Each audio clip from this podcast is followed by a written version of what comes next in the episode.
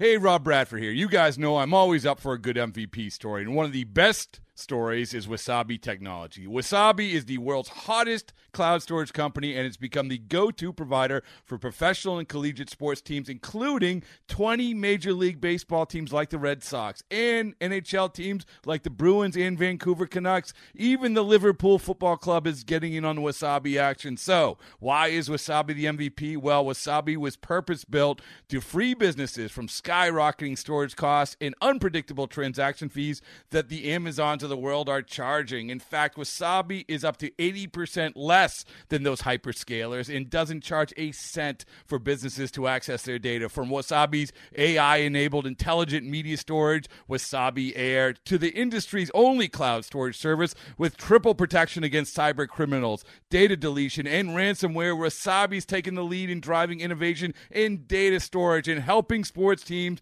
to unleash the power of their data. Wasabi, another Boston based championship team. A swing and a long drive. Left center field. Way back to the track, Cardinals Countdown to Opening Day show is presented by Ameren on the Cardinals Radio Network. Swinging a ground ball off the pitcher's glove to the second baseman. Got him. A complete game, 5 nothing shutout for Adam Wainwright. Now, Mike Claiborne and Chris Raby with the Cardinals Countdown to Opening Day show presented by Ameren on the Cardinals Radio Network. From Jupiter, Florida, welcome to another edition of Cardinals Countdown to Opening Day presented by Ameren. I'm Chris Raby. Mike Claiborne is my co-host. Ben Boyd, our executive producer back in our Cardinals Network studios. Claibs, uh, maybe hard to believe, but we are rapidly approaching the one-month mark here in camp as the Cardinals have another handful of Grapefruit League games down and Teams look pretty good. Good pitching, a lot of offense, and an improving defense, I think. What has stood out to you to this point? Well, I think the way they've been crisp throughout the, the camp, I think the drills have been better. I think the concentration's been better. The execution has been really good.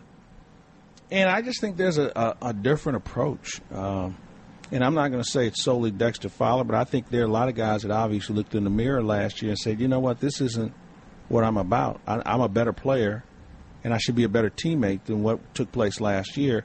Hence, I think you see a lot of guys that are just saying, you know what, we're going to be better. And so far, so good. Well, a lot coming up for you on the program tonight. Going to visit with Greg Garcia. Also, birthday boy Tommy Pham. Whitey Herzog in the house. Claibs you have a chance to sit down with him. We will get a chance to pick the brain of John Rooney. We'll also hear from Chris Maloney, Cardinals' third base coach. And we will get a couple of minutes with John Perrotto of USA Today. So a busy, busy show and a busy camp, Claibs. The workouts continue as the games go on. Another Hall of Famer has arrived. Bob Gibson is here, and how cool was it to see him bring the lineup card out to home plate today? Always good to have Bob Gibson anywhere in the room. Uh, he's only here for a limited period of time, but you notice the crowd responded to him. And, you know, he was telling me the other day, said, I haven't pitched in almost 40 years, you know, and he said, these kids don't know who I am. I said, ah, you'd be surprised. Adam Wainwright, one of those pitchers who yesterday saw Bob Gibson as he arrived at camp. What did he think? There's Mr. Gibson. I got to go talk to him. So I did. He sure did, both on the field and in the clubhouse. Wainwright said that it was amazing to watch Gibson come into the clubhouse and just hold court, tell some stories, talk some pitching, and everyone getting the opportunity to spend time around the Hall of Famers. Mike Matheny saying that, you know, his message to these young guys is you got to take advantage of it. You need to take advantage of them being here, of the chance to go up, talk a little baseball, talk a little life with them, and everyone seems really giddy to do that when you get a guy like that who's seen it all and done it all, and the the stories about him are legendary, for him to take the time to come out and just talk and just let you know he used to be like you, I think it says a lot, and hopefully some of these kids can draw from it. You know, it's not just pitching either. Wainwright said he, he knew 28 career home runs. He said, I've, I've got a ways to go before I catch him. I think Wainwright's got eight on his career, Yeah, but he's just got a long ways what, what a presence, man, and, and someone who, again, just cares so much about this organization. Mike said that. You know, Bob's watching these spring training games and Yeah. he's bouncing ideas off Yeah. him. He's got thoughts on guys. He's got thoughts on the way the team is shaken up. And again, not just hood ornaments. These guys are here to work and they're here to give their input because they're so invested in the club and the St. Louis community. Well, there's a reason why there's a great tradition here in St. Louis, and I think that uh, guys like Gibson, and I and I tip my captain Mike Matheny for bringing guys from various generations back, whether it was Red Schoendienst or Bob Gibson or Ozzie Smith or Willie McGee. And now you've got some of the younger guys coming back now that's spending more time here. I, I think it's a great situation to be part of. We've seen some good pitching over the last few days. Adam Wainwright yesterday, uh, he said last week that it took going back and watching a YouTube video of Adam Wainwright from 2013 holding a curveball to get back the grip. He's been great over his last couple of starts. Uh, I thought, especially when it comes to what he's trying to work on the off speed pitches, the breaking stuff. Michael Wacha, we saw him today. He was really good again. And the breaking ball, the changeup, they were both there because of the fastball command. We've seen Lance Lynn. We'll see him again tomorrow. We've seen Mike Leake. We've seen Carlos Martinez, who is headed out to the World Baseball Classic. Also, some strong showings out of the bullpen from both some veterans and some youngsters. The pitching has been pretty impressive and fun to watch. A lot of hard throwers. It has been. Um, they've had a lot of strikeouts late in the ball game with some of the minor league guys facing other minor league guys. But I like the way things have started. Um, you know, we've had some pitchers that haven't been fooling around. You mentioned Wacha. I thought he was as good as we've seen him in two or three years and he's facing a decent lineup in Washington today. We saw the same thing last week uh, at Washington. So when you have that working, I think it's incumbent upon them to find another guy who has starting ability uh, because you got to be careful with Wacha and how far you can take him. And you want to make sure you've got another guy who can give you six innings on occasion and maybe they spread out the rotation a little bit and maybe save some of those bullets for later in the year. Well, and the lineup's been pretty darn impressive as well. You mentioned Dexter Fowler. We'll get to talking about him. The Cardinals with another win today, and we have another edition of Cardinals Countdown to Opening Day presented by Ameren. Mike Claiborne and Chris Raby with you tonight. Ben Boyd back in our Cardinals Network studios. Don't go anywhere. We kick things off with Greg Garcia. He's had himself quite a spring and had quite the offseason as well. The Cardinals infielder joins us next on the St. Louis Cardinals Radio Network. This is the Cardinals Countdown to Opening Day show, presented by Ameren on KMOX.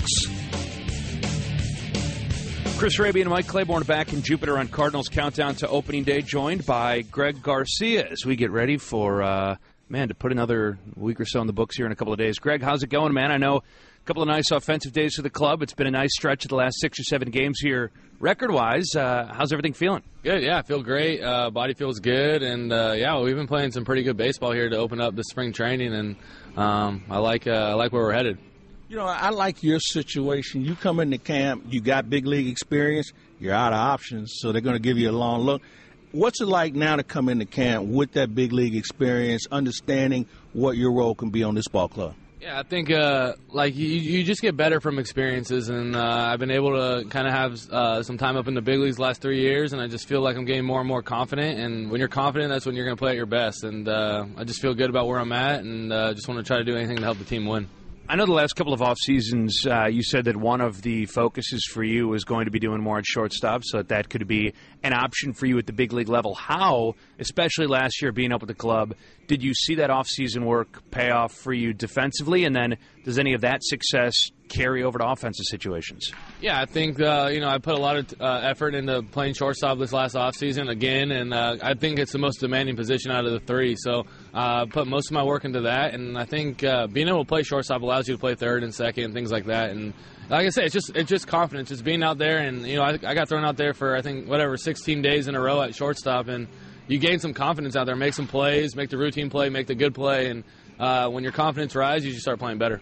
You said that shortstop allows you to play second, play third. How does it help you? What what specific things do you take from maybe the challenges and the responsibilities of that position, and then apply around the infield? I think uh, you know at shortstop, uh, t- to me, you have to be perfect. You know, you, there, you have no no room for error, and so if, if, you can do that on a consistent basis, you, you you don't like necessarily relax at third or second, but you can kind of play more comfortable and more relaxed, and uh, uh, that's that's the kind of way I feel about it, and um, just going to continue to keep working hard.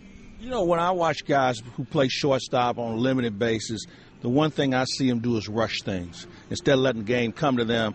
When did you have to try and level that off? Because I thought that was one of the things with you. You would rush things, and all of a sudden you get it up in here and you can't move your hands.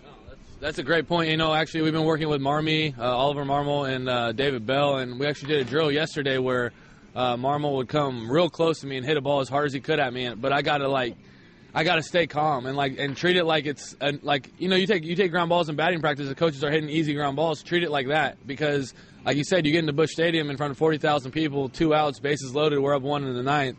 You got to slow yourself down because you're going to make mistakes if you try to speed up, especially at shortstop. So uh, something that I'm working on and just trying to you know breathe out there and just trying to slow the game down a little bit. And that just like I said, comes with experience and, and, and more time we see the Hall of Famers come through. Ozzie Smith was here, was working with you guys along with Jose Oquendo and the rest of the coaching staff. What's it like to have him around, and what can you take from Ozzie out there on the field, even if he's just in town for a week or so? Yeah, I think to have those Hall of Famers at our disposal and, and, and them to be so generous with their time and their words and uh, is, something that we truly cherish here in Cardinals camp. And uh, the one thing I can kind of take away from Ozzie is his passion about defense, and I think that's something that gets overlooked nowadays. You know, everyone wants to hit, everyone wants to hit, but defense kind of gets overlooked. And you take that same intensity that you do in the box out there on the field, and uh, good things are going to happen. And you can tell the way Ozzie speaks about defense. Obviously, probably arguably the best shortstop to ever play the game. Uh, it, it, translated for him, and that's something that we're going to try and take away from him. And last year, you guys did hit a lot, but it was the defense that you struggled with, and you come down to the last day of the season, you're game out of the postseason. I know you don't like to look back too much, but it's not something that we're used to seeing inconsistent defensive play in St. Louis. Yeah, you know, I think uh, you know, part of me, I, am I'm, I'm one of those infielders, and uh, I got my teammates' backs, and I think some of that kind of got blown out of proportion to me. Uh, you know, I think we were we weren't as bad as people were saying. It's like what everyone says: you're never as bad as what people say you are. You're never as good as what people say you are. So I think that story kind of ran with itself. We made a lot of good defensive plays, and so I, you know, I got my guys' backs. I'm I'm one of those guys. I think we're going to be a good defensive club. Obviously, you want to make the plays for your pitchers, and we got a lot of ground ball pitchers, and we're going to do the best we can. And uh, I like our chances this year. Want to talk about your hitting for a minute because I remember when you first came up, you were like, I'm going to do whatever I got to do to get on base. I mean, whether you got hit by a pitch, you draw a walk. Now you seem like you're a little bit more focused on a game plan and an approach as a pinch hitter because you know you got the one swing and that might be it for the night. What have you tried to do differently there? You know, I, I like I said, I think every everything that I go back to is my plate discipline, and that's something that I want to try to build my game around, and it's something that can help me. And I talk to guys like Dexter Fowler. He's a perfect example, man. You watch that guy's at bats, and he is so selective in the strike zone. He knows the pitcher has to throw three strikes over that plate, and he believes that there's no way that's going to happen without me putting a good swing on a ba- on a baseball. So just talking with him, he, he slows the game down, and I want to try to build off of that. You know, it's not so much I'm looking to walk, I'm looking to get hit by a pitch. I'm looking for a strike over the plate and I'm going to put a good swing on it. And that's kind of what Dexter's philosophy is, and I, I really like it. Seemed like everyone. I mean, you guys were such a good offensive team last year, especially late in games, especially in the pinch hitting situations, not just the home runs, but but getting on base. Do you need to have a different mentality in terms of being selective if you're maybe only getting one shot, if it's in the seventh, eighth, ninth inning, and especially a lot of teams, it seems like everyone in the back end of their bullpen got guys throwing 99, 100. Yeah, I mean, that, bullpens are getting better each and every year. Um, and I, I, think I'm really proud of how we did off the bench and uh, just proud of the guys. And, you know, we didn't use excuses or anything like that. You know, some people say pinch hitting's hard, this and that, but we never really looked at it like that. You know, it was our job that day. If you weren't starting, you're off the bench, and that's going to be your job to, is to pinch hit and just go out there and compete and take a good at bat. And like you said, you're, you're facing bullpen guys who are throwing 97 with, with put away stuff. So you got to look for a pitch, and, and when you get it, you, you, just try not to miss it, and just go out there and compete and do the best you can. And we had a lot of success last year, and uh, I think it's going to continue over this year. Hey, take me through your process when you get to the ballpark. You see whether you're in or whether you're out. When do you start to try and zero in on, okay, I might hit in the seventh or I might hit in the ninth inning? What's your approach? You know, I think you know I get to the ballpark fairly early, and you kind of just kind of relax. I, I do watch video, but uh, usually at the beginning of the series, I'll watch it on the. If I'm not starting, I'll watch it on the relievers, and usually just the right-handers. That's usually going to be my matchup. And I'm not really looking for count, you know, what they're throwing in certain counts. I'm just looking to see what their ball does, especially if a guy I haven't seen. Being around a little bit more, you, you start to see guys more and more, especially in the Central. You play the same teams, it seems like over and over again. So you get more and more comfortable that way.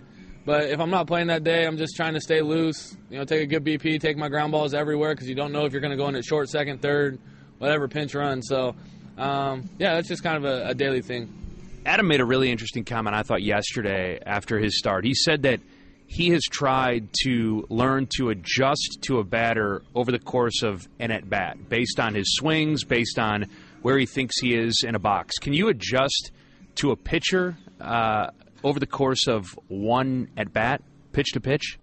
I don't. I you know you would love to. I think Adam Wainwright. He's a he's one of those guys. He's just different. He's a future Hall of Famer, and he, he can he has that ability to do that. And he's taking his game to the next level. And it's it's fun to watch him dissect hitters and playing behind him. Just like yesterday, he was just carving guys up. But I think for me, where I'm at in my career right now, it's more uh, at bat to at bat. You would like to say pitch to pitch, but I mean that's pretty tough because you you don't you want to go look at back at video, see, make sure your eyes were seeing what was actually happening. Uh, so I think at bat to at bat, and then definitely series to series, and talking to guys. And we as a group do a great job of, of relaying information. You know, stuff that we're seeing, what's going on out there, and uh, it really helps with your next at bat. For you, um, you had a busy, busy off season. You know, uh, tell me about that and how that worked out. Oh yeah, it was great. I got married. I married my my wife Hannah, and uh, you know we had a great wedding in St. Joe, Missouri, and uh, a lot of guys showed up from the team and uh, went on a honeymoon to St. Lucia, and yeah, and then but then it was always you know train, train, train because it's a it's a year round job, and uh, oh, we're excited to get out here to spring training and, and get things rolling. Does she throw BB to you on the honeymoon? Or? You know what? She, I'll say that she's probably a better athlete than me. Uh, baseball might be the one thing I'm better than her at, but besides that, she she kind of puts puts me to work on everything else, so it's good. So uh, I'll leave you with this, Greg. Um, now that we're just about a month into spring, uh, what's the feel in, in, the clubhouse? As you said, you guys had to battle some adversity last year. A lot of guys dealing with injuries, a lot of guys filling in different roles. Is there a different feel this year? Is, is there a different excitement uh, knowing that you've got some guys back healthy? You've got some new additions. What's the mentality right now as we uh, count down to April 2nd and the Cubs being in St. Louis? I mean, it's. Uh, I think we have a really, really good vibe going on in the clubhouse right now. Uh, it's been a great spring training. We're staying healthy. Obviously, Carp's got his little uh, oblique issue, but he's he's feeling a lot better. But you know, it, it, it's it's definitely feels different. We feel the, the the chemistry in there is great. And the way I see it is, two years ago we won 100 games. Last year we missed the playoffs by one game you take both of those those experiences, bring in a guy like Dexter Fowler, you know Cecil. We're bringing in the right pieces, and we have the right pieces going forward. And I think it, it, it uh, it's going to be a scary team that we have coming up this year. And obviously the Central's load, loaded again, and uh, but we'll be ready for the challenge, and we're excited. The 2017 promotional schedule features eight bobblehead giveaway dates, including a unique Carlos Martinez and Matt Carpenter double bobblehead, two final out bobbleheads, and more. Get your tickets through one of the five or ten game promotional packs or as a single game ticket on sale now at Cardinals.com. John Perrotto of USA Today gives us a national perspective next on Cardinals Countdown to Opening Day, presented by Ameren on the St. Louis Cardinals Radio Network. This is the Cardinals Countdown to Opening Day show, presented by Ameren on KMOX. USA Today's John Perrotto joins us in Jupiter. What's going on? It's great to see you here in Cardinals camp. Oh, it's good to be here in Cardinals camp. Just making rounds around Florida, uh, Tampa, down to Port Charlotte, uh, Fort Myers, and now over here at the West Palm, uh, Jupiter area, having a good time. And uh, it, you know, uh, being here, it's been quite a while. It makes me want to enroll at FAU. It's uh, quite quite a quite a place here. Yeah, not bad scenery either. John, we know you from your time covering the Pirates as well. Um, now with USA Today and covering not just goings on around Pittsburgh, but uh, nationally. So, how has that changed for you? How has spring changed for you now?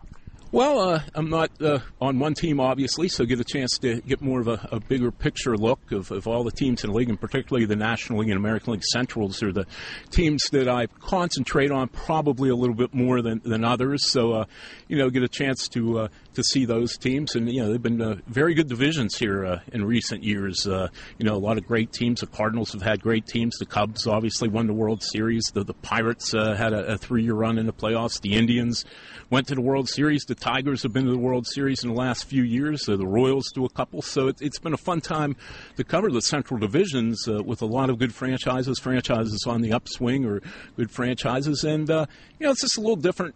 You know, obviously you don't get to know people as well as you do when you're on a beat day in and day out. But then when it comes July and everyone's sick of seeing each other, that's a plus.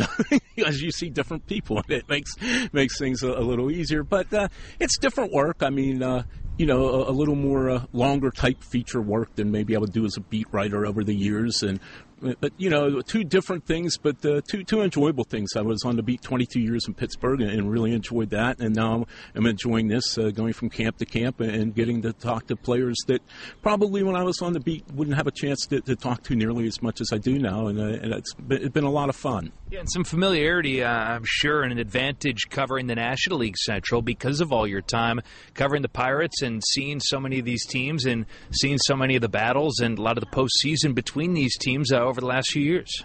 Oh yeah, it's uh, you know it's it's a great rivalry there with the Cardinals and the Pirates. It really has turned into one. You know they had a, a really great LDS in, in 13. It went five games. Uh, the, the Cardinals winning, and of course going on to the World Series that year. And uh, you know the Pirates and Cubs uh, have developed a good rivalry. And of course I, I don't need to tell you how, how intense the Cubs Cardinals rivalry is. Even when even if uh, you know the teams aren't very good, it's still an intense rivalry. And now that they're two of the best teams in baseball, I mean those are, are must watch games, uh, much much games. Uh, so it, it's fun, you know. Uh, I don't know if, if Pittsburgh will, will, still be on the upswing here. They had a tough year last year with some injuries. Uh, they didn't do a whole lot in the off season to improve. They're hoping, uh, you know, a lot of their younger kids, especially on the pitching staff, help. But still, I think you know they'll, they'll be competitive, and, and, I think as it's been the last few years here, it's going to be Cubs, Cardinals, and Pirates in uh, in some combination uh, at the top of the division. You know, you mentioned the Cubs, and and they used a lot of their high draft picks, if not just about all of them, on bats, and went out to try to supplement their pitching staff elsewhere, whether it be through trades, maybe some low risk guys in the free agent market. The Pirates drafted some pitchers high. Do you think that we've learned anything about how to use those picks and how to use some of that slot money that you have in the draft over the last decade or so? Do you think there is more of a push to try to say, we're going to try to grab offense and then try to supplement the pitching later because there does seem to be a little bit more risk with some of the arms that are drafted high? You know, that's that's a great point because, you know, the Pirates, like you said, they, they've been very pitching dependent in most of the drafts, and it's worked to an extent, but now you look and they don't really have any position prospects left in the higher minors, anybody that makes you think, wow, this guy will be a difference maker. I, I think the position player is and, much. And to, and to their credit, yeah. that, that is because a lot of them have reached the big leagues, so yeah. they're not prospects anymore. True. But absolutely, but but I do think, and I think you know, let's face it, everybody follows the leader in, in this game, you yeah. know, and, and and and it's like in all sports, you know, regardless of the sport, but certainly in baseball, and you know, and, and you, you look at the Cubs now they're the hot team. They're the it team. They they won the World Series. They, they you know they're the favorites uh, to, to win it again this year. And the, when you think the strength of their team, it's the the core position group players who are all young. So I'm sure a lot of people are looking at that as a blueprint. Well, let's do it that way, like the Cubs did. Let's get as many good young position players as possible. And if we have an excess, like they did with Jorge Soler, for example, who couldn't find his way in the lineup, we'll trade him for pitching help, which they did. Dealt him to the Royals for Wade Davis because they needed a closer for this season. And I do think uh, that will probably be the next uh, kind of wave of drafting and developing is uh, position players, and then we can use them to get pitchers later or uh, save that, you know, or still have money left over in pitchers. And, you know, if the risk they blow out, well, we didn't spend as much money on them as we used to, and it's not that big of a financial loss. Well, and, and with that being said, John, finally, how do you view this Cardinals team and, and their place within the division? Obviously, the tough loss of Alex Reyes, as you allude to there, but they're hoping to get some guys back healthy. They've dealt with some injuries over the last few years. You've seen that. What do you think of this Cardinals club as we get ready for the season? You know, I like it. I like adding Dexter Fowler. To me, was the perfect addition. It lets Grichuk move to left field. It makes him a little more athletic in the outfield. It, it gives him a you know a, another leadership type guy in the clubhouse. He's got that personality. Even you know the first day he walks into a clubhouse, you know he's the type of guy that he just gets along with everybody. Uh, and uh, I, you know, it, obviously Reyes was a tough blow. He's, a, you know, we all saw what he did when he got caught up last year, and I got to see him in the futures game in San Diego, and he just blew guys away for the inning he pitched, and I mean, you couldn't help but fall in love with him right then and there. But you know, at the same time, Michael Wacha is healthy, and I think people forget. You know, he had a tough year last year at the shoulder, but this is a kid that won 17 games two years ago, and as we all saw in the 13 LDS, nearly threw a perfect game. That I really thought he was going to throw a perfect game that day. He was he had that kind of stuff, and, and Pedro Alvarez got the only hit off of him in that game, a home run. So you know, I think they have Wacha. You know, they they, they have. Uh, you know, they have Weaver, uh, you know, you know, in the mix, who's a former first rounder, and you know, they have the depth. I mean, uh, I think Carlos Martinez has, become a number one. I think Adam Wainwright is still certainly a, v- a very good pitcher. He may not be the Wayno of his prime, but he certainly can win you games and keep you in ball games and, and do more than that a lot of days. And uh, I, I, like their pitching staff. Uh, you know, I like the bullpen. I, I, like what, what O did last year coming over from Korea. He did did a really good job, and, and I think Trevor Rosenthal bounced back. I, you know, I mean, he, he obviously had a really rough season, but but he's a he's proven he's a good pitcher in the big leagues he's gotten people out, and I think uh, he just got in a rut last year that he never was able to dig himself out of, and I think he'll be a strong comeback candidate in the bullpen. So, uh, you know, I like their team, and I think Mike Matheny's a good manager, and I think John Mozeliak is, a, is a good general manager. He makes good moves, and I mean, you know, it, it's clearly one of the premier organizations in, in all professional sports. And uh, you know, when, when, you have a team that, that, that, knows how to win, when you have an organization that knows how to win, you can never ever count them out. And, and certainly, I feel, you know, even though the Cubs are the favorite to win the division, I think the Cardinals will, will, will clearly give them a good run, and if, even if they don't overtake them, I think they, very have a very very good chance at the very least to be in the wild card game this year. So I think the Cardinals are. Uh, The Cardinals are the Cardinals. They're going to be contenders. Uh, I don't think you'll be filling time in September talking about next year. They'll be playing important games. Well, John, appreciate the time, and uh, it'll be great to see you around. Great to see the Pirates this year too, and great to see our buddy David Freese. It's good to see him having some success in Pittsburgh. Sure is. What a great guy. I always enjoy dealing with him with the Cardinals and having a chance to be around him a little more now that I'm based out of Pittsburgh. Just a wonderful guy, Chris, and uh, really uh, enjoyed his uh, nice little comeback. And Chris, it's good to finally meet you in person. I, yes. I know we've spoken over the phone, uh, phone interviews a few times. I'm, I'm sorry to disappoint you because I'm, I'm, sure you thought I was very uh, handsome and, and, dashing over the phone and in person. I'm not quite so much. Now you live up to all the expectations. Thank you, bud. Looking for a great private event space for an upcoming meeting or party? Cardinals Nation inside Ballpark Village is open seven days a week and has a variety of perfect spaces for groups of all sizes. For more information, visit cardinalsnation.com slash events going to have a birthday party at Cardinals Nation. A birthday boy, Tommy Pham, joins us next on Cardinals Countdown to Opening Day, presented by Ameren on the St. Louis Cardinals Radio Network. This is the Cardinals Countdown to Opening Day show, presented by Ameren on KMOX. Well, Tommy Pham is in spring training. Tommy Pham is healthy. Tommy Pham is having a good time so far. How you doing, Mike? Pleasure to always, you know, get to be on the radio with you. Let's talk a little bit about the spring for you. I know you put a lot of work in in the off season. You travel all over the world to make sure you can face good players. So, give us an idea of how your winter went. My winter was great. Uh, I visited DR for the first time. Uh, I played winter ball out there. Um, ex- experienced some new things. I was in Miami training this off season, not in Vegas as usual. Um, I wanted to go to Miami to train and uh, work on my speed. Um, I was supposed to train with Jon Jay, but uh, he had his two twins, and he didn't want to have them born in Miami due to the the virus. So um, I missed that opportunity to train with him. But uh, I was down in Bommarito's, um, real good training facility. Just uh, the purpose of me going there was to try to get my get my speed back. You know, uh, I felt like I lost a step due to my uh, my quad injury a couple years ago and um, you know they really did a great job of uh, helping me achieve what I felt like I've been missing. For you, I know getting speed back is something that you really stress. How much does it have to do also with the workout programs? Because I see a lot of guys that get stronger and they get a little slower, and that's with maturity as far as your body is concerned. How often or how conscious of you are that of that? Yeah, that that's something that played a big part in uh, this offseason. You know, uh, prior, in the last two years, the focus of, has been just strength, strength. You know, I probably spend uh, an hour, hour fifteen lifting weights and thirty minutes running. You know, and and this year it might have been vice versa. You know, I, I I could tell you this: I definitely spent the hour on the track. Um, because you know we started we started at 10 o'clock every morning, and we were out there on that track, and we didn't finish till like 11, 11, 15. And, um, you know, I, I, realized this year, this past year actually, that uh, how important it is to go out there and run if, if you're a, a guy who really relies on speed.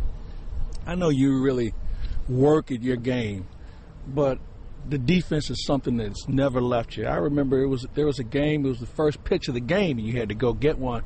How confident of you of your defense now at this stage of your career? Because you can play all three positions in the outfield, and, and you've certainly shown that skill set. And I know you put a lot of work into that. Also, what are some of the things you do in order to maintain? Every day uh, during batting practice, I'm out there shagging, power shagging. Uh, I, I, I primarily take a lot of reps in center but um, you know, I, I, expanded to right field and left field just due to my role on the team.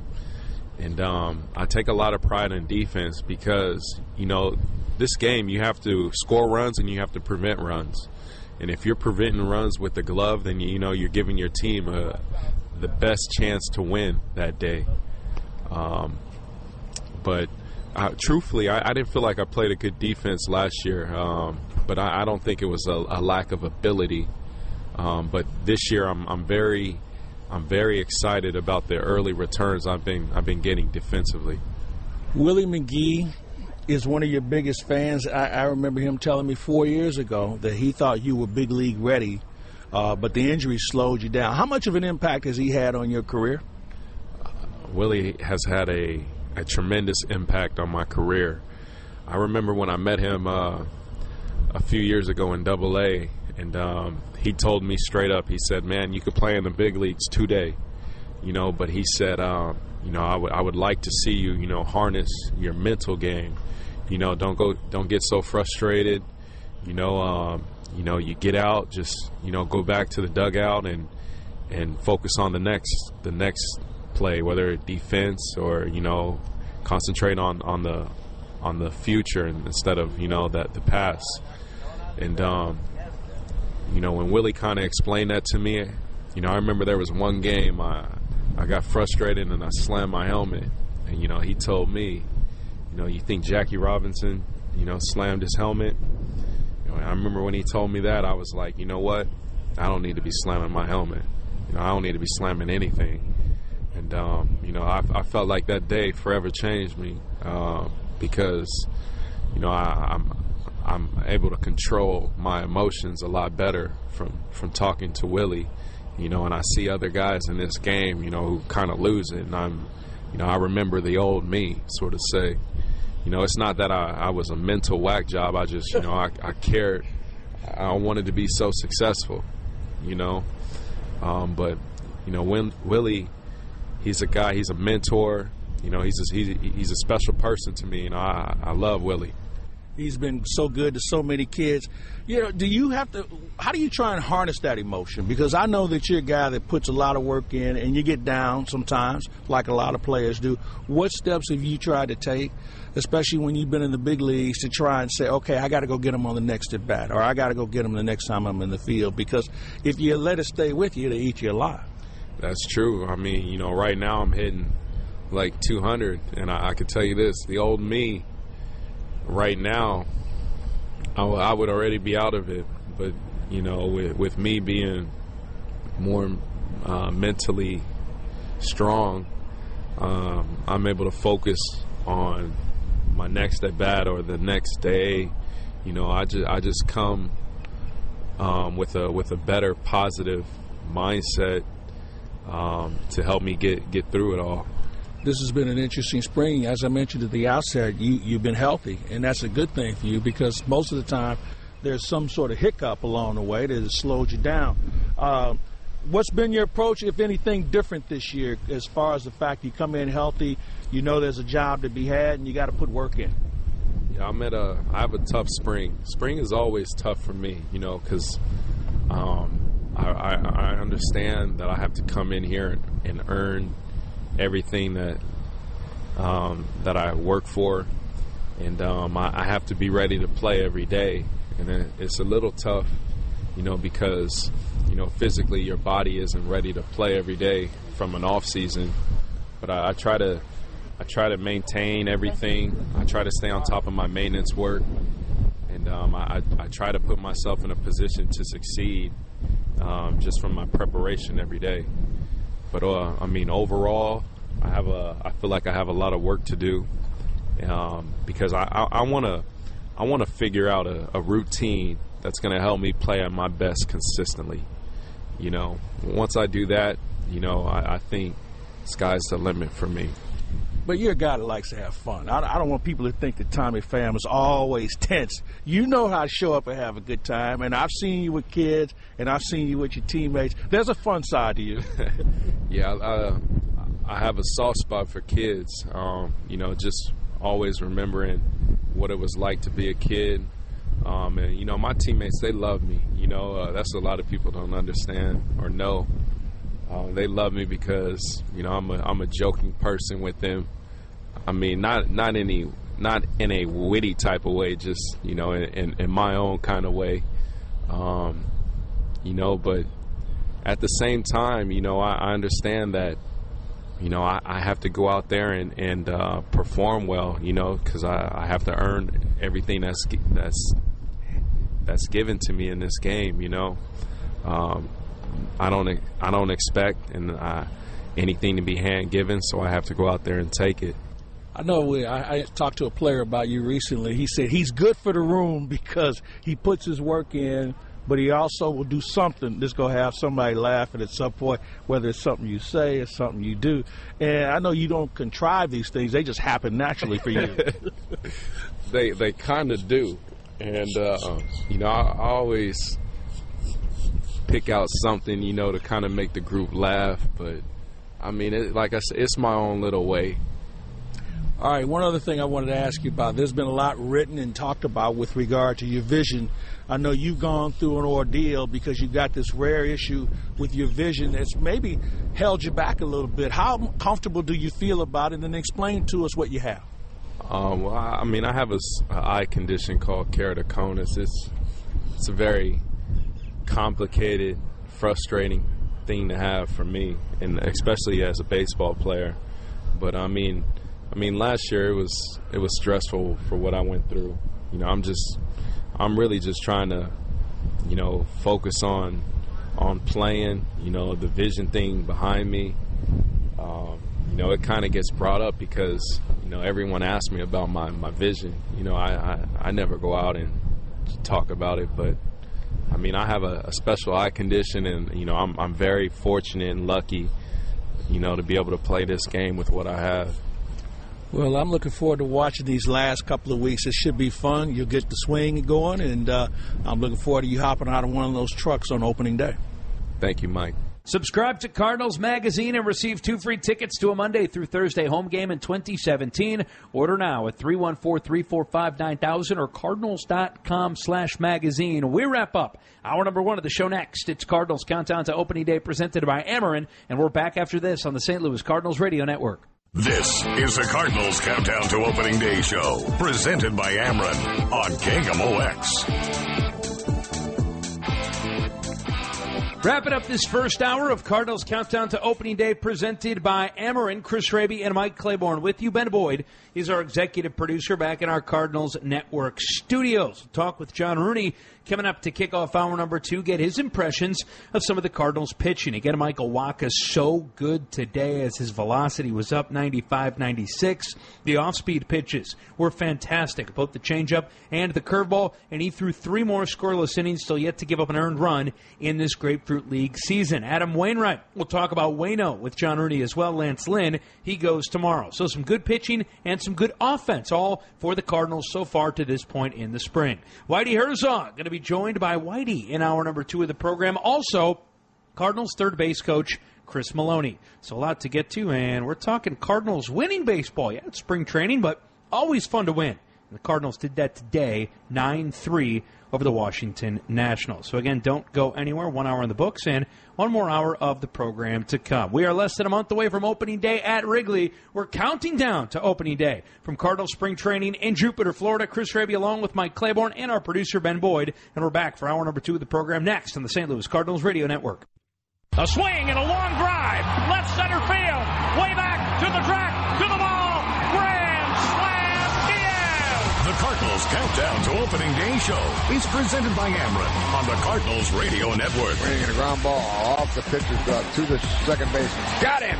A complete game, 5 nothing shutout for Adam Wainwright. Now, Mike Claiborne and Chris Raby with the Cardinals Countdown to Opening Day Show presented by Ameren on the Cardinals Radio Network.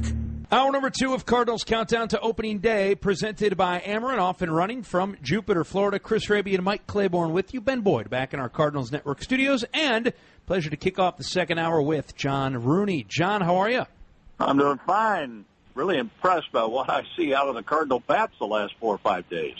You know, they've been putting up a lot of runs. They've been doing it in all sorts of different ways, though. We saw a home run late today by Harrison Bader, but it was a lot of singles today, some good base running. They've hit some home runs, they've hit for power. They're scoring a lot of runs, but uh, again, they don't look one dimensional offensively. Park's this big down here in Florida. You uh, move some singles around, hit the ball to the corners, and keep the line moving. That's what the Cardinals have done since uh, Sunday.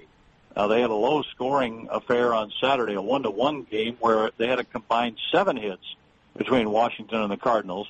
Since then, the Cardinals are three and one, and they've averaged 13 and a half hits a game, and they've looked really good in the process. But they've mixed in some singles, some doubles, a triple or two, and some home runs. Hey, John, what about the defense? I, I think they've been a lot sharper. Uh, there doesn't seem to be as much you know, indecision with regard to throwing the bases and making plays. And I know that's something we talked a great deal about throughout the course of last year. Have you noticed a change in how things are working? Well, Claibs, I think the whole game's a lot sharper. Quite frankly, I think what they've been doing in their drills to get ready for the games is paying dividends. I think the pace of the camp leading up to the games, where they're busy the whole time they they were there from – the time they walked out on the field to stretch until it was time to leave at about one or one thirty, and they accomplished a whole lot. Everybody's in pretty good shape. Uh, they seem to be uh, in in a, a mood where they're just doing what it takes to clean up the game, and they needed to do that. Last year they looked sloppy. The starting pitching was inconsistent. I think it's just a better mood there, and it's also uh, a lot more of a streamlined camp from what we saw a year ago and it's really showing up in the games. I just like the overall presentation and the pace so far. John Rooney with us on Cardinals Countdown to Opening Day, presented by Ameren. John, let's talk a little bit about some of the pitching that we've seen. We'll start with Michael Wacha. He made his third start today. The velocity, he had it last year at times. We saw 95, 96 today, but I've been so impressed with the way Wacha has been able to locate his fastball. When he's able to do that, how does it allow him to mix in his off speed pitches? Well, his downward plane on the fastball is pretty tough to pick up for some hitters, and when he has that, he's very, very dangerous. Then he can play off of that with a good changeup and a pretty good breaking ball, and it looks like the exercises and and the conditioning to strengthen that uh, shoulder, strengthen the arm, really paid off. Uh, knock on wood, it continues because if he pitches the way he has pitched in the early going, and he's throwing strikes, he's hitting his spots, and he's getting accomplished what he hopes to do every time he goes out there, whether it's throwing on the side or in a ball game. And as I said, knock on wood that that continues to go in the direction that Wacha is headed now, because uh, he's he's headed to a pretty good season if that's the case. You saw Adam Wainwright make another start yesterday as the Cardinals beat the Marlins nine to two. John and last week Wainwright said he rediscovered his curveball grip. It looked very good yesterday. He says he threw as many changeups in that game uh, as he had, uh, you know, uh, in in full starts over the course of the last few seasons. What, what did you see from that pitch, and what did you see from Wainwright yesterday? Well, he has a tendency to do whatever he needs to do to get outs, whether it uh, be making up a pitch, or throwing a cutter as he did one game last year, or or pulling a, a rabbit out of the hat. Uh, the changeup is a very effective pitch for most of the Cardinal pitchers, especially guys who are throwing 95, 96. But Adam uh, has uh, been hitting in the low 90s with his fastball. Uh, you combine that with a curveball, changeup, and throw strikes, and the defense needs to get the job done behind these pitchers. And it looks to be a little crisper presentation from what we saw this time a year ago. So it bodes well for all the pitchers. John, in every spring training camp, we always have competition, whether it's pitching staff or bullpen. What competition are you paying closest attention to? It looks like we got a really interesting one between Tommy Pham, Jose Martinez, Jordan Schafer. He's yet to get a hit, but just the fear factor of him being able to pitch and also play in the outfield and run the bases puts him in the conversation. Is there anyone else you're looking at?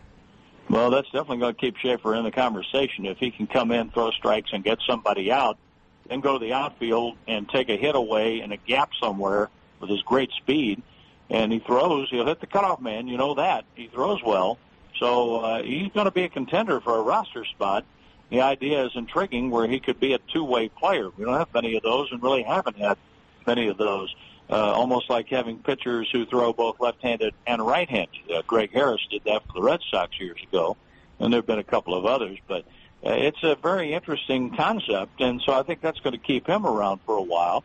Tommy Pham looks like he's seeing the ball fairly well, but Jose Martinez can hit. He can move in the outfield as well. Harrison Bader, I think the competition for where some of these minor leaguers are going to start out and how quickly they're going to get to the majors. What we've seen from DeJong, what we've seen out of Bader, and what we've seen out of Patrick Wisdom, uh, it's impressive, and I like it. And I, I know they're making the best of their at bats because they're getting hits, they're scoring runs, and some of these guys are hitting home runs. We saw Jose Martinez at the end of last year. He finally made his big league debut after nearly 900 minor league games. It couldn't have been for lack of production. A guy who won a batting title at AAA. He's playing some first base now, which gives him more versatility. And John, he can certainly handle the bat, and he can handle it against velocity because he had a handful of impressive at bats against Aroldis Chapman last year down the stretch. What have you seen from Martinez, not just this spring, but in the final month of the big league calendar last year? Well, it takes me back to when I was doing the White Sox games and his father was playing for them. And he could play first base, play the outfield, come off the bench as a right-handed bat with some pop. And not necessarily as a big home run hitter, but a guy who could get an extra base hit or hit one out of the park. And that's exactly what Jose can do. He was backed up by some pretty good outfielders in Kansas City before he arrived in St. Louis. So I'm not at all surprised that he did. But he put up some good at bats. And what we saw of him in September – certainly uh, he deserved to get the at bats as a pinch hitter in tough spots in games where we saw him last year, and he deserves these opportunities. And what I've seen of him at first base, he looks pretty good. You know, we're about to get to that point in the schedule where these at bats and these games go be even more interesting because the minor leaguers are going to be re- starting to be reassigned. You know, some of these guys peak a little too early, and I'm wondering about a guy like Martinez does he have enough to maintain the, the situation that he's in now to make sure that he's part of this roster come opening day? I'd roll the dice, Claibs, and say that he does. Uh, he has at bats now the way we saw him hit in September. So he has that kind of carryover, and I guess that's what the scouts saw of him in the minor leagues when they traded for him to get him from Kansas City. Uh, I think he does. I think he has the, the right approach, and we're also going to see better pitching. So the at bats are going to get a little bit more difficult. There are pitchers working on things. They're throwing a fastball, or they're working on a changeup, or they're working on this or that. When we get past St. Patrick's Day, that's when uh, everybody probably better strap it down because the at bats will go up for the regulars, and we'll see some minor leaguers late in ball games, and uh, those will be the players that the staffs really want to evaluate. Perhaps some Class A players that might get a chance because they've looked good in some of the games on the back fields. But uh, those at bats and those innings for the players and the pitchers will uh, become very precious because it will be cut down time before we know it, and they'll be playing in Springfield and in Memphis those exhibition games before we come home and open up against the Cubs on the 2nd of April. And that, my friends, is just around the corner.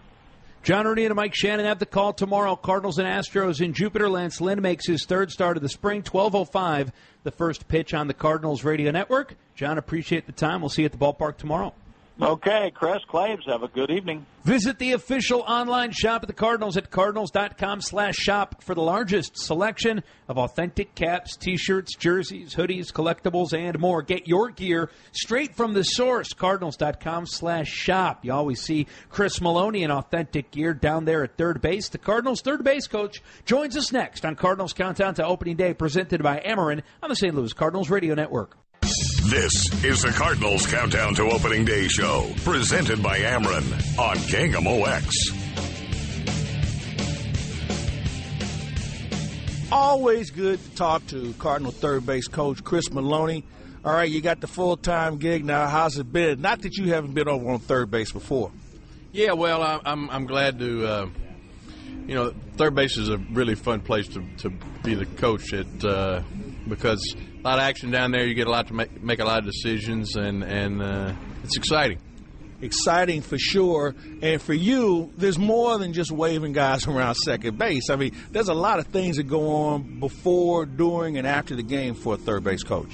Yeah, there is. Um, you've got a lot of things going on with with uh, you know all the things we're working on, trying to score more runs, and, and uh, I think we're really doing a great job with our base running this year, and, and we're really focusing on it. And hopefully, we'll, it'll translate into more runs for us. What are you trying to work on as far as base running? I know there's a lot of things that go into it, and most of it, the work goes into it before the crack of the bat. Yes, it does. Uh, a good base runner is, is, really a smart gambler. He puts everything in, in the equation. Uh, you know, the, all the cards are out there on the table. You just got to look at them. You know, whether the guy's a right-handed thrower or left-handed thrower in outfield, what kind of arm he has, what's the score of the game, what does his run mean, how many outs there are. All those things come into play, and uh, you just try to make a bet every pitch, and you're going to be a better base runner. Why don't we see more or, or better throwing arms from the outfield. You, you, you were around when there were when every team had at least two legitimate guns in the outfield. Now we may see one guy, maybe two, on a team, and maybe even in a division. Well, there's no no, no doubt about it. There's um, there's less good arms than there there's ever been, I think, in in uh, baseball, and not not that many guys are getting thrown out. So uh, you, you, know, when a guy's got a good arm, you got to respect it. But uh, there again, sometimes a guy's going to have a good arm, but if it's a time you really need to gamble, you're going to test him. And that's the thing for you, having that, that book on who can throw. And, and I think a lot of times I see guys throw to the wrong bases. Uh, the, the fundamentals defensively seem like they slipped a little bit. And I'm not accusing it in, in big leagues, but I don't know if it's stressed as much in, in the lower levels because everybody just wants to hit. Well, um, I think you've got a point there. Uh, guys, guys know that the bread and butter of of, of a, pl- a, position player is hitting, and uh, but I think we do a good job of, of really working on the little things uh, on both sides of the ball, offensively, defensively, running the bases, and um, you know that's where it's at, being a complete player. For you, you you were a career baseball man. You managed, you coached in the minors, you played in college What's the biggest change you've seen in the game from when you left Memphis to where you're at now? Uh, the biggest change in the game, I think there's more strikeouts than there's ever been. I think uh, that's something I noticed. It seems like strikeouts are going up every year. And, and you know what? That's that's a good point you make because there was a time if a guy struck out 150 times, he really felt bad about it. Now a guy can strike out 150 times, hit 35 home runs, and all is good in the world. Well, if that's his game, you, you sometimes you got to take the good with the bad, and and uh, you know some guys that's the name of their game is hitting the ball out of the ballpark, and and uh, you know if a team's willing to say, okay, this guy's going to hit 35 homers for us, he's going to drive in 90 to 110 runs, but he's going to strike out 150, 200 times, we're going to take it. So that's the nature of the beast sometimes. Yeah, and I guess you know if you get one or two of those guys in your lineup, maybe you can get away with. You have three or four of them, you got a whole problem on your hands. Yeah, you do. If you've got too many holes in your lineup, too many guys that uh, that are potentially rally stoppers with the punch out, that makes it tough to score runs. Hey, for for people who are coming out to the ballpark and they watch you work or they watch any game, Give me a couple of things that people might want to pay closer attention to with regard to what a third base coach is trying to do during the course of the game, whether there's a runner on base or maybe the bases are empty. Well, anytime there's a runner on base, what you're trying to do at, at, at uh, third base is okay, you, you, you, survey the field, you see where everybody's playing defense, the number of outs, where we're at in the ball game, what's the score of the ball game. All those things are going to factor into, uh, you know, what we're going to try to do. And, and um, you know, there again, the the biggest part is being being smart out there and uh, having a plan before the the actual pitch goes down. And for you, signs are important. You get signs from the dugout, you relay them. How often do you guys have to change signs during the course of the season? Well, uh, it just depends on if, if we think anybody's uh, got their eye on us or, or, we think they're close to figuring something out or they have figured something out, then we're going to have to change signs. And uh, some, every once in a while, we'll have a situation where a guy moves from a team that's been with us and to another team, and we definitely got to change signs then. Hammer, always good to see you, sir. Let's have a fun season and uh, keep waving them around.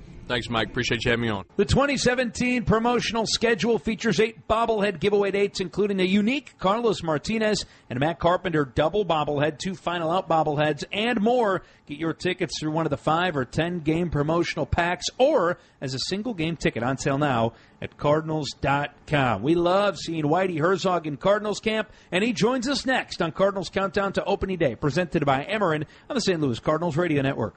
This is the Cardinals Countdown to Opening Day show, presented by Ameren on KMOX. It's a pleasure to visit with the Hall of Fame manager, Whitey Herzog, who has made his way to spring training. Mike always asked me to come down and spend a few days, and uh, but I came down this time uh, uh, with a group with Rick Singfield, and, and uh, I'm only going to be here today, and I'm going to get back to St. Louis tomorrow. So I get to say hi to everybody anyway, and uh, as you know, I, li- I read them and I listen to the games on the radio at home and busy, but uh, I never did like spring training. Really? When I managed, I, I and I thought it was too long then, but boy, now when I see how many games they play and how long it is, it's amazing. Do you pull your hair out sometimes watching the defense that you see today? Uh, I, I know you took pride in your ball clubs with regard to how they could feel the ball, and I thought infield had a lot to do with that. But when you watch it today and you see those mental errors, what does that make you think? You know, the sorry thing about it, and it started during my era as a manager. When it came to contract time, or when somebody was going to sign a long term contract, everything was based on if you were a player, RBIs, home runs, and batting average. They didn't say whether you were a good guy, whether you were a good base runner. Uh, defense didn't really enter into it unless you were outstanding, like Brooks Robinson or Ozzie Smith or something like that. But it was all based on the offensive part. The little things didn't mean much. And then when you talk about pitches, you know, you didn't really talk about getting ahead of hitters. All they talk about now is how hard they throw. We have three hours and a half, nine inning games because we throw too many pitches. In the big leagues today, and they want to shorten the games, you can't shorten them. Because when I managed, and that's been 30 years ago now, uh, we used to average both teams about 250 to 60 pitches. Now, when I look and I start adding up how many pitches they use, sometimes it's 310. Yeah. So, how are you going to shorten the games unless you play seven innings? Well, you know what? They they might think about it, but it won't happen because they still got to pay people. So that's not going to happen. What do you enjoy about the game today? What do you like watching? Well, you know the athletes are so big and strong, and I'm a great college basketball buff, and I watch all the football, college and pro. I can watch, but the baseball games, you know, I I watch them religiously. I don't miss many Cardinal games that I don't go to. I still watch them on TV.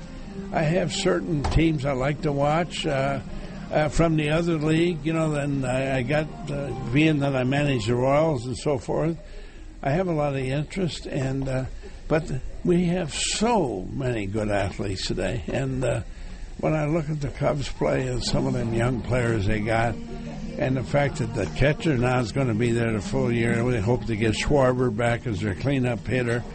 And they, you know, you got to hope if you're a Cub fan, Rizzo or Bryant don't get hurt. Yeah. But my God, Mike, they got some good young talent, and, uh, and every team seems to have kids that can throw 98. And I think if I was commissioner today, I would take the guns away. That would show how hard a kid's throwing in the ballpark. I would let the scouts have them in there. Yeah. But I wouldn't. I think too many young pitchers, Mike, are so interested in what the gun says. How hard are they throwing that they don't become pitchers? They be, they stay throwers because they try to overthrow and, and throw too hard. And on the younger level, the parents are watching it in little league and and uh, select travel leagues and things of that nature. The gun has become a real problem. Yeah, I, I think it's a big problem. And, you know, I don't think that the kids ever learn how to pitch because yeah. they're too interested in the guns. I'll give you an example about one of my players that I thought had a chance to be a great pitcher in the big leagues. And with the ability he had, he was a good pitcher, but he hurt his elbow. Joe Magrane, who's now a broadcaster, does a very good job. When Joe came up, when he threw his fastball 88 89, it would sink just naturally. But he'd come in, what the gun say? What the gun say? I said, Who, Joe? Who cares what the gun say? Just get him out. Your fastball's moving. He'd go out there the next inning because one of his buddies would say, Well, you only hit 87. And he'd try to hump up. And that's when he started getting elbow problems. He's trying to overthrow, and when he tried to throw, overthrow, you lose your movement. And all of a sudden, he wasn't having the success he had. And I felt bad for him because the elbow went bad on him. And I still think once he started trying to overthrow because of what the gun showed, I thought that hurt him. Honoring your 87 team this year, uh, talk a little bit about that ball club and how things came together. Well, basically in 77, which was 30 years ago, no one gave us much of a chance to win. I remember the first day of spring training in the first game, we shared St. Petersburg Al Lang with the Mets. We had finished 26 games out the year before. We won 80 some games, but the Mets won 112. And Dick Young, who was writing for the Daily News, came to me, who I knew well from my years with the Mets, very good friend, very good writer. And he said, How are you going to make up them 26 games? And I said, We already made them up. We're both nothing, nothing. so, anyway, we start the season, and that was the year that they really juiced the ball up. Yeah. Uh, I, I took the centers out of the year before ball and the 77 ball, held them both of them off, was on the concrete floor, and the 87 ball uh, bounced about a foot and a half higher. So Oh, I knew it was broke a hole in the ceiling. But here's what some people don't remember about what's happening. We got Tudor hurt on Easter Sunday, broken leg. I didn't want to take Danny to Vero Beach, and I left him home because I didn't want him to do the six-hour ride because of his elbow problem. And he, he went fishing and jumped over a seawall. He got injured. So I lost my number one and two pitchers in spring training. Well, the season starts off, and uh, we end up after 108 games leading all of baseball in runs scored, including the American League. The Tigers were second with the DH. But once we we got hitting like we should or scoring runs like we should, Tudor and Cox came back, and we were the first team in the history of either league to ever win a pennant without having at least a 14 game winner.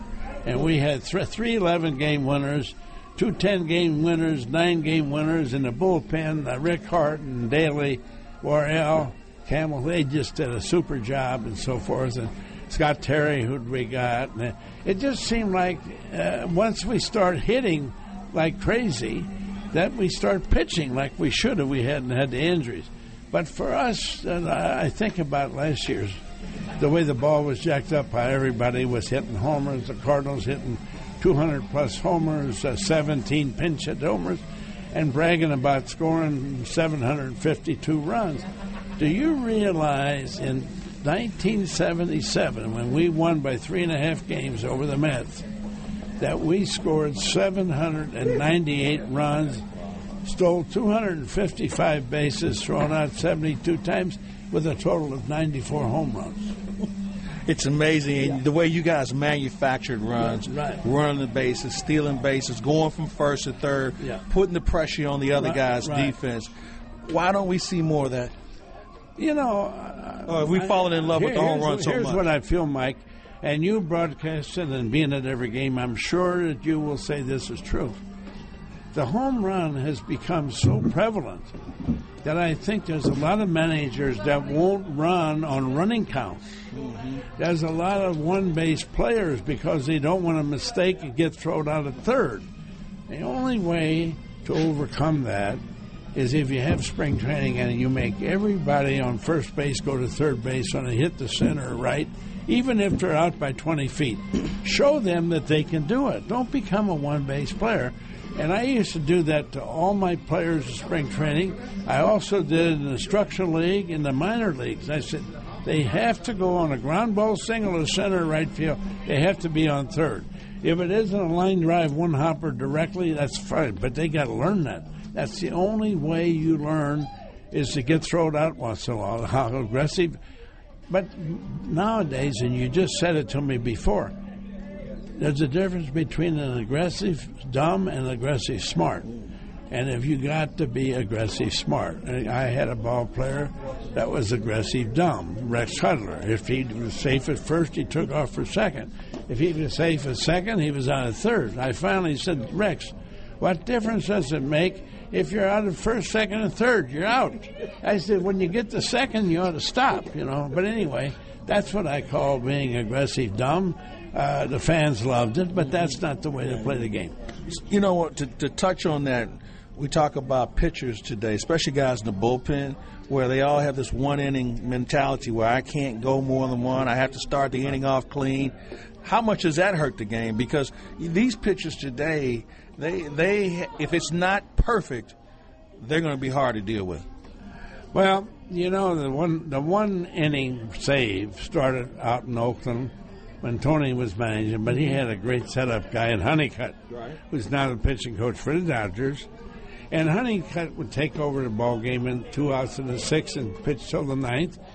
And Eckersley would come in and get three outs, and he did a great job. Don't get me wrong, but he didn't do a job like Lee Smith did, or Bruce Sutter did, or Todd Worrell did, or Goose Gossage did.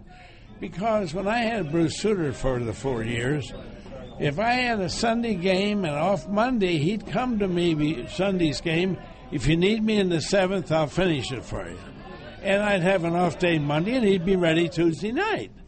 And that's the way we work. We never lost games in the eighth inning because if I got him up with two outs in the seventh, he didn't get in. I made sure he pitched the eighth and 9th mm-hmm. Now people say, how comes Hoffman ain't in the Hall of Fame? How comes Lee Smith isn't in the National Hall of Fame? Well, Lee Smith should be in the Hall of Fame because he was a setup man for And- Bruce Sutter in Chicago, and he didn't get a lot of saves he would have got if Bruce hadn't been there. But he got 300 and some saves, and he was a workhorse.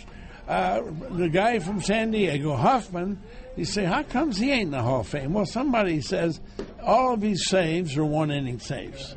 Well, why? He still got 700 and some saves. So Yeah, you can't have it both ways. It's I one mean, or the you other. can't have it both ways, and they've changed the save rule so much in our history, where a relief pitcher used to have to come in and face a tying run to get a save, and every year it seemed like it was different.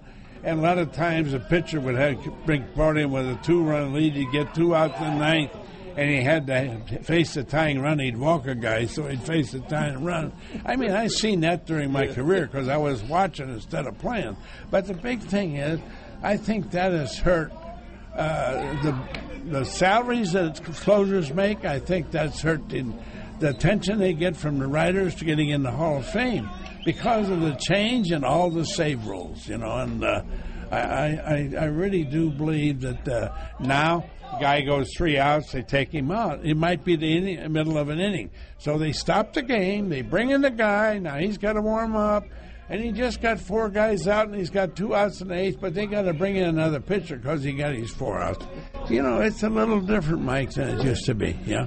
Whitey, it's always good to chat with you. Glad to see you here at spring training. I'm looking forward to seeing you at the ballpark this year. Yeah, I enjoy it and always enjoyed listening to y'all on the radio and. Uh, You enjoy everything but my player fantasy camp. Oh yeah, and you know the thing is, I generally leave the ball park, and I drive home. I listen to the last two innings on KMOX, you know, and invariably I get home it still ain't over sometimes. But but anyway, you know it's it's uh, it's amazing, and uh, uh, it's it's great to see the fans support the Cardinals and uh, the great ownership you have and everything going for you. Right now, I'm rooting for the Blues.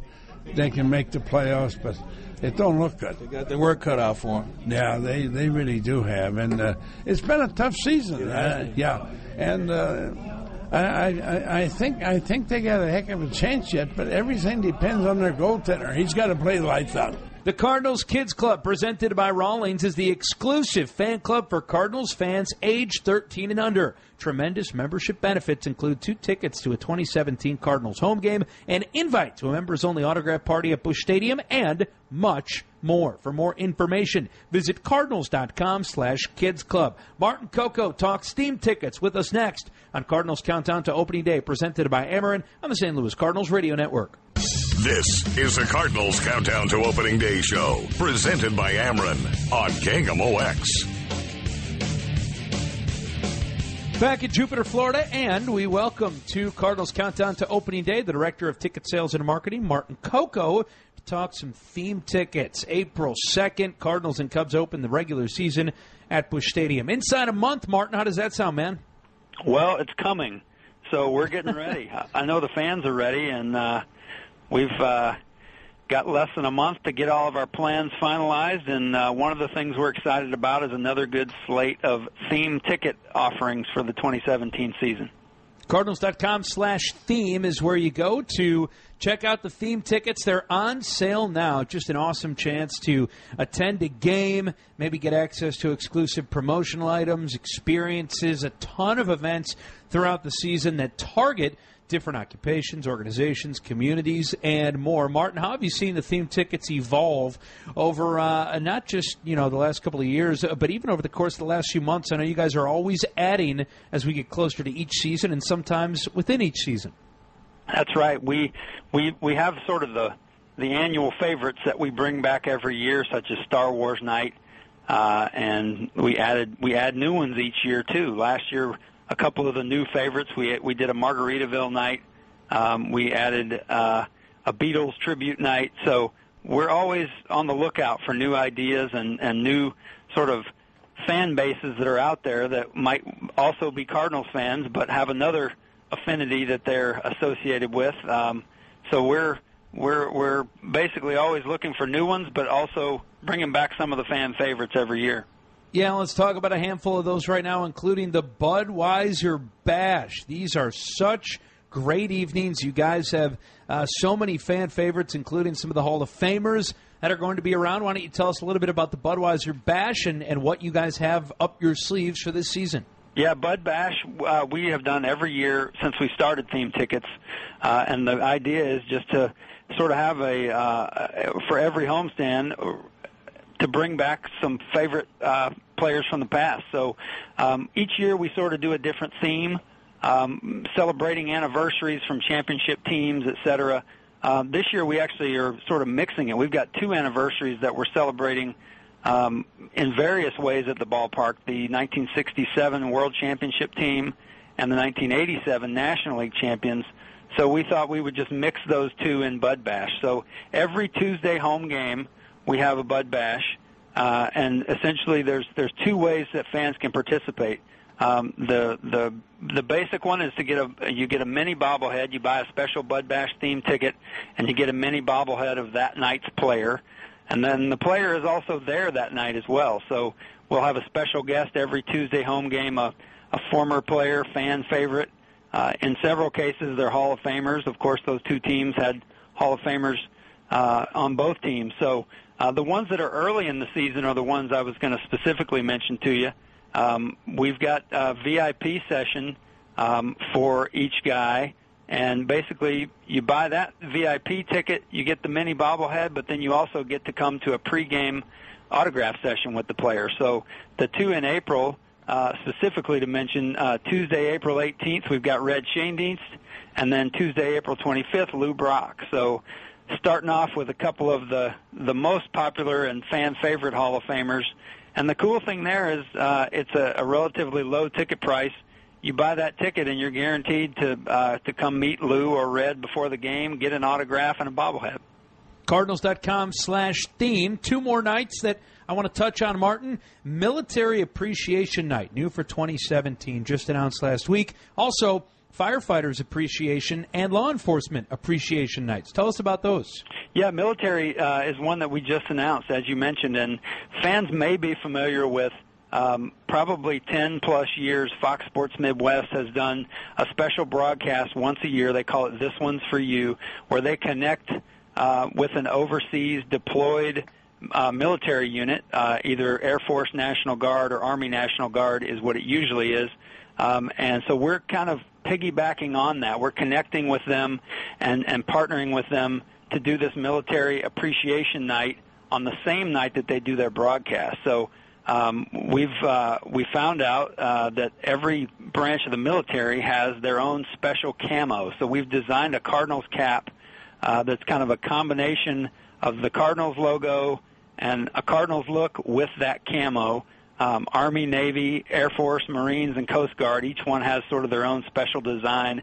So if you buy that special theme ticket, you get the cap, Uh, and then there's going to be a lot of other stuff going on in the ballpark that night that's military themed, including that Fox broadcast where they connect with a, uh, a unit overseas. Also, for this year, Firefighters Appreciation and Law Enforcement Appreciation Night. Uh, those include t shirts and charitable donations. So many great evenings, and, and man, is that cool to have the Military Appreciation Night new for this season 2017. Martin Coco, always enjoy the chats, the Director of Ticket Sales and Marketing. Go to cardinals.com slash theme for, for information on all the theme nights this year, the Bud Bashes, the Appreciation Nights, and, and so many more. Martin, appreciate the time. Thanks for joining us on the program. Thanks for having me. Back to wrap up this week's Cardinals Countdown to Opening Day, presented by Ameren after these messages on the St. Louis Cardinals Radio Network. This is the Cardinals Countdown to Opening Day show, presented by Ameren on KMOX. That's going to do it for this week's Cardinals Countdown to Opening Day, presented by Ameren. Chris Raby with Mike Claiborne and our executive producer, Ben Boyd. We are in Jupiter, Florida. Another great, great show. Thank you so much to all of our guests John Rooney, Greg Garcia, Tommy Pham, Whitey Herzog, Chris Maloney, John Perrotto of USA Today, and Martin Coco of the Cardinals. Can you believe that less than a month remains until we open the season? Opening day, that's what we're counting down till Sunday, April 2nd at Busch Stadium. The Cardinals and the Chicago Cubs on a Sunday night. We'll have another great show for you next week, and hopefully some more great Cardinals spring training baseball to talk about. Cardinals and Astros tomorrow at 12:05 right here on the Cardinals Radio Network. Until then, for all of our guests, for my co-host Mike Claiborne, for our producer Ben Boyd at our Cardinals Network studios, Chris Raby saying have a great night. This has been Cardinals Countdown to Opening Day presented by Ameren on the Cardinals Radio Network. Okay, picture this. It's Friday afternoon when a thought hits you. I can waste another weekend doing the same old whatever, or I can conquer it. I can hop into my all new Hyundai Santa Fe and hit the road. Any road. The steeper, the better. Because my all new Santa Fe is available with HTRAC, all wheel drive, so I can hit the trail without a worry in the world. Heck, with three rows and best in class rear cargo space, I can pack the whole family in with all our gear. We've got available dual wireless charging for our phones, so we'll never lose touch with civilization, and we won't lose touch with the primordial power of Mother Earth. So, which is it? Waste the weekend or do something a little more epic? And conquer it in the all-new Hyundai Santa Fe. Visit HyundaiUSA.com or call 562 for more details. Hyundai, there's joy in every journey.